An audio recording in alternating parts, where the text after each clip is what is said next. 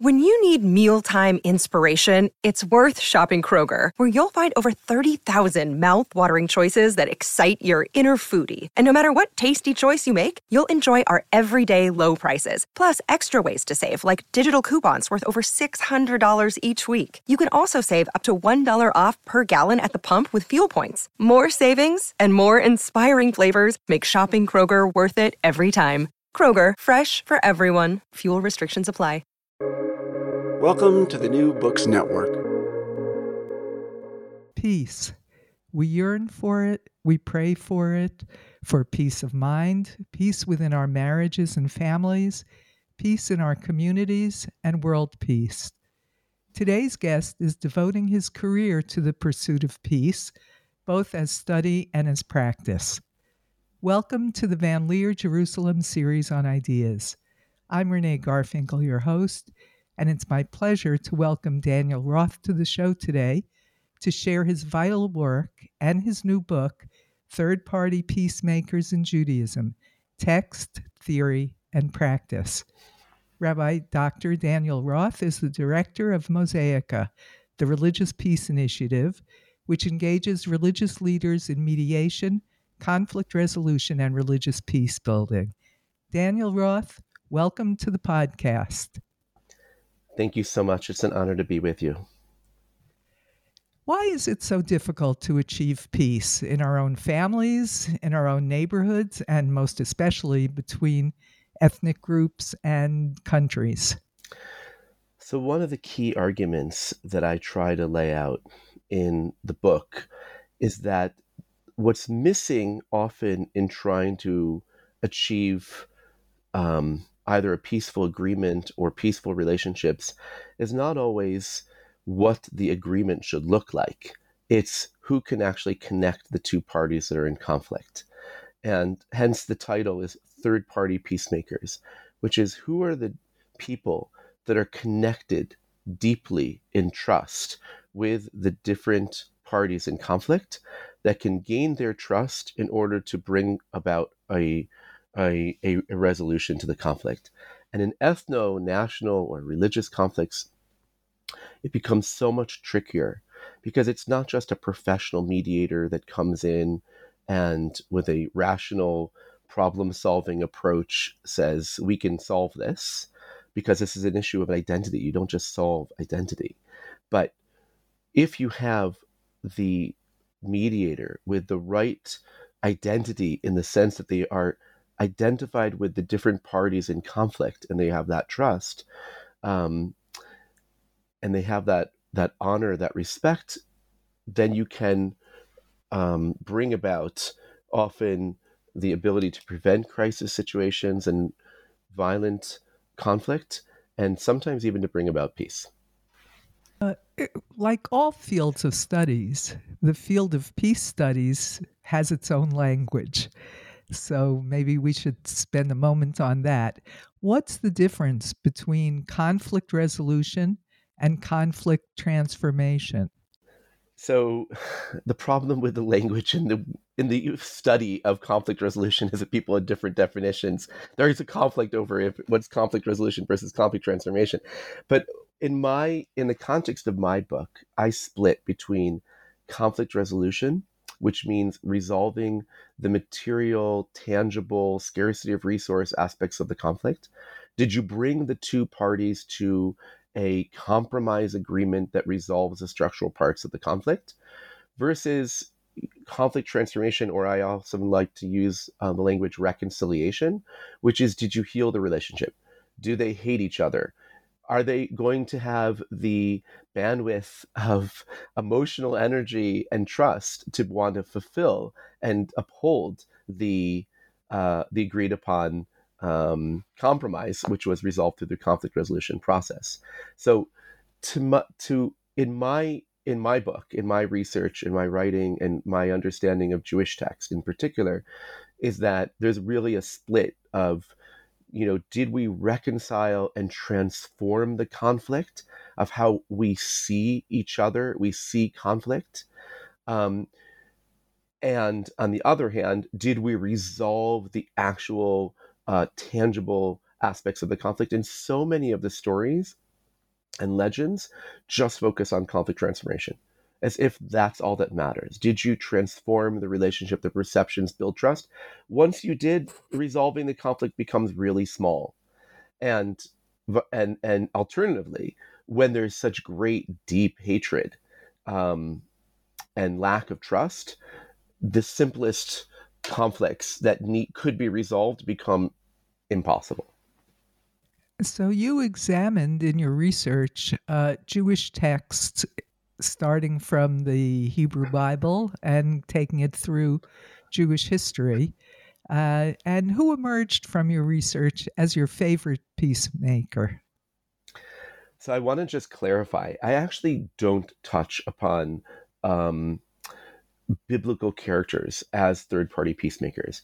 I do have a chapter where I talk about Aaron, the high priest, the older brother of Moses, as the paradigmatic peacemaker, but that's really only comes into expression in rabbinic text. In the Bible, we don't really meet Aaron as a peacemaker, but in the rabbinic legend, literature, he becomes really the ideal peacemaker. And he is constantly focused on transforming the conflict, much less on resolving the conflict.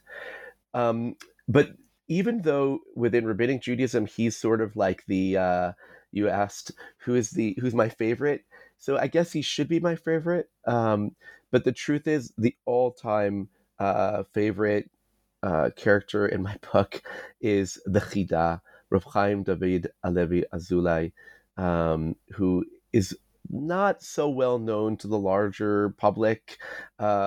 I think he's in the top 100 rabbis of all time. I want to drive through the book to move him into the top 10 most influential, beloved rabbis. And he shares his, he lives in the 18th century in the land of Israel, but he travels throughout Europe raising money for the little Jewish community in Hebron. But he's like a rock star when he shows up to these communities, and everyone wants to connect to him. And he constantly gets involved with people's conflicts and community conflicts. And what's so amazing about him and why I love him, and I really enjoyed writing about 7 case studies of his in the book, is because he preserved a personal diary of his innermost thoughts that I don't think he really planned on publishing. And in that diary, you really get the behind the scenes of one of the greatest thinkers and mediators and peacemakers, and seeing how things are working, not working, their frustration, their pride when they succeed. So without a doubt, the Chida, which is in the chapter about rabbis as third-party peacemakers, is for sure my my hero, my favorite hero of all the book. So it's both because of his successes, but also because you had a chance to see his process, his internal process. It's the internal process. It's the level of detail that he's sharing, that he's struggling with. How do I want to attack this? It's the amount of energy that he puts in, sometimes 8 months, just focus on these conflicts. And I don't know of a greater description with such beautiful detail from the vantage point of the mediator that could be found anywhere else in rabbinic literature. And he's just a very colorful character. So, and that he's not afraid to share when he fails. Which there's so much that can be learned from the failure of third-party peacemakers in order to learn how not to try to do that at home. Right. That's very wise. We tend to underestimate how much one can learn from failure, even though it's not fun. It's more fun to learn from success. But you compare in the book, many of the notions and approaches of Jewish traditional peacemaking to the Arab sulha model. I don't know if I'm pronouncing that right, but tell us about that model. How does it work? So Jewish texts, Jewish history, these are pre-modern legends, historical accounts of how Jews would have peacemaking processes within their community, between communities. And when someone looking at these processes is looking at them through a kind of a Western, modern, rational approach, they seem kind of far-fetched and almost hard to relate to. We mentioned Aaron as the paradigmatic peacemaker, who's a well-respected insider meeting with each side separately and telling the other one that the other one wants to make peace until they hug and they kiss and they reconcile. But that's very different than Western modern mediation process, which end with a official kind of agreement that's signed and that there was a rational problem-solving approach. When you look at other non-Western pre-modern methods of peacemaking, such as the sulha model, the Arab model of peacemaking, which has been the most researched of non-Western models, you all of a sudden realize that these Jewish models are basically the Jewish approach of sulha. In the sulha process, you have a well-respected insider, the elder, the jaha. It's often not just one, it's a delegation of individuals who know the grandparents and the grandchildren of those that are in conflict. They're not going anywhere. They're not coming in for, a 3-hour session and they either mediated or didn't mediate. They're part of the community. They are deeply connected. They know, and their whole insiderness is what gives them credibility, not their professionalism in the modern Western context.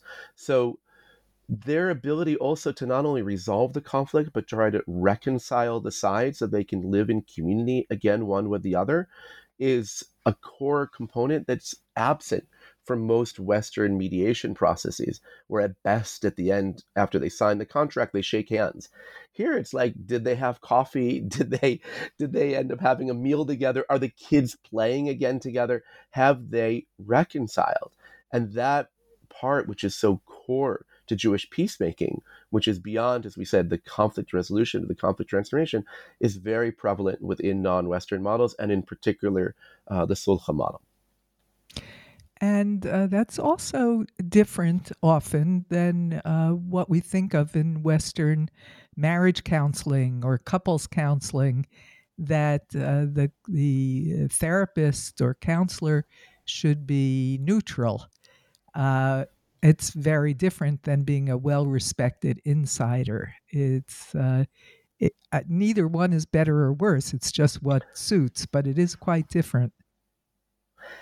Absolutely. I mean, there's so much that the sulha model, the non-Western models, can learn from modern approaches to conflict resolution in the broadest sense, and vice versa.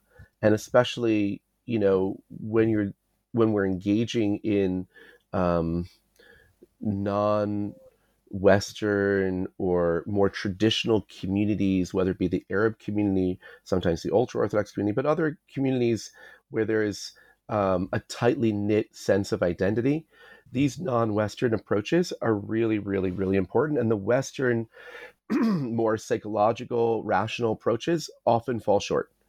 So you have to know which context is the right one to apply these approaches. But I think that there's so much wisdom that's often been passed over and, and not prevalent within what's often taught within conflict resolution studies today. That's why it's so important to kind of look back at these ancient wisdoms and these legends and these traditions, and to see what was the wisdom of how people resolving conflicts for thousands of years, and what can be learned from those for today as well. Now, we talked about families or couples, and we talked about countries or ethnic groups, but in between, on a very everyday level, schools are often places of terrible conflict. There's not only bullying and fights, but today we see stabbings and shootings. You have an innovative program, the Pardes Rodev Shalom Schools Program for middle schoolers. Tell us a little about that. How does that work? So for about 7 years or so, we ran a program that was looking to integrate Jewish text and Jewish values with contemporary conflict resolution education. And the idea is that if you want mediation, conflict resolution to not just be a 1 hour a week course, but you want to infuse it into the whole DNA of a community, and a school is a community, then it has to be part of the language, the mindset, the tools of everyone from the head of school to the teachers, to the parent body, and then to the 7th, 8th graders and their teachers, etc. And that has to be a holistic approach that they're learning in Judaic studies to what they're doing in English class and physical education. So that was an approach that that was kind of taking some of the text and the lens that's set forth in the book and putting it into practice within the context of the school community. And it was important to me in this book, which is an academic book, to not only look at the historical and the textual and the theoretical aspect, but also to give some of the examples of how these texts have played out in practice, in actually working to prevent conflict and build a culture of conflict resolution, such as within the school context. That program is not continuing as it was right now. You can, if people are interested, it's actually called Machloket Matters, which is how to teach young people to be peacemakers by engaging and knowing how to engage in strong disagreements, whether it be with their peers or over political and identity types of conflicts. Oh, there's a new book out by Abby Stern and a co-author whose name I don't remember, about how to argue around the table, how to discuss very contentious issues. So, what did you find? When you were doing it, what was the impact that you could tell in the school context? Yes, or in general. In the school context, you did it for 7 years. Do you have any impression about how it affected the children or the culture? Or yeah, I mean, I don't have the data in front of me of exactly how it impacted. It's sometimes hard to measure these things, but I think that the reinforcing, and this is I think really important, is it's not just about did a kid get the skills. You take a certain amount of hours and you practice it, but it's really about having it become part of their identity, and part of their, and that's a core part of what the Jewish text puts an emphasis on. It's not, how to separate people from the problem. It's about what kind of person are you, and to what extent are you a student of Aaron or not a student of Aaron, and what does that mean? So having that be part of, especially middle schoolers' identity, and their teachers and their parents, I think had an incredible impact. And I'm very happy that it, as I said, it's continuing on with a slightly different branding of around how to disagree, which is a core component, of course, of peacemaking. Are there any demographic characteristics you've noticed of successful third-party peacemakers? Are they more likely to be male or female, young or old, a member of one group or another? What's your impression? Does demography matter, or is it something else that makes for a good peacemaker? So I would phrase it slightly differently and talk about, does the identity of the peacemaker matter? Because I think that's a key ingredient. You asked about the gender and the age, who is this peacemaker? And part of what you see throughout the book is that often the identity of the third party was 50% of their chance of succeeding or not succeeding. if they are the well-respected, honest, trusted insider that has the trust, or they as a delegation, it's not always one person, it's often a group of people that were working together, their chance of success are much higher. Not always, but their chances are much higher. In today's conflict, because I deal with the most difficult conflicts in the Middle East, between Israelis and Palestinians, within the Middle East at large, often working where it's most extreme and most difficult. So the question that we're always going to ask is, who is influential within this context and who can be worked with? And how many phone calls away from one extreme to the other extreme does it take in order to mediate the conflict? So it's not always that these mediators, and that same methodology, I'll emphasize, is exactly what comes out in the book. And that's how Jewish peacemaking or traditional peacemaking works, which is that I'm connected to this side, you're connected a bit more to that other side. So our personal trust and identity are the key factor in being able to bring the parties that we're connected to that are in conflict to try to come to a nonviolent solution and ultimately towards peace. So in certain contexts, unfortunately, the leaders of extreme religious groups today in the Middle East are male and are going to be more hesitant about having, a woman peacemaker come and try to go back and forth between the sides. In other contexts, I found a lot in our work within community conflict resolution in Israel, that there often will be that the key player is a strong woman community leader that's connected. So you have to, it's very, very context oriented. It's less about how professional somebody is, and it's more about who's connected, has the trust of the parties that can then help transform the dynamics. Finally, Daniel, how can your approaches to reducing hostility, conflict, even suspicion, I think, seems to be part of it, how can that be applied within divisive and divided societies, such as the United States today and Israel today? What are your ideas about applying your approaches? So,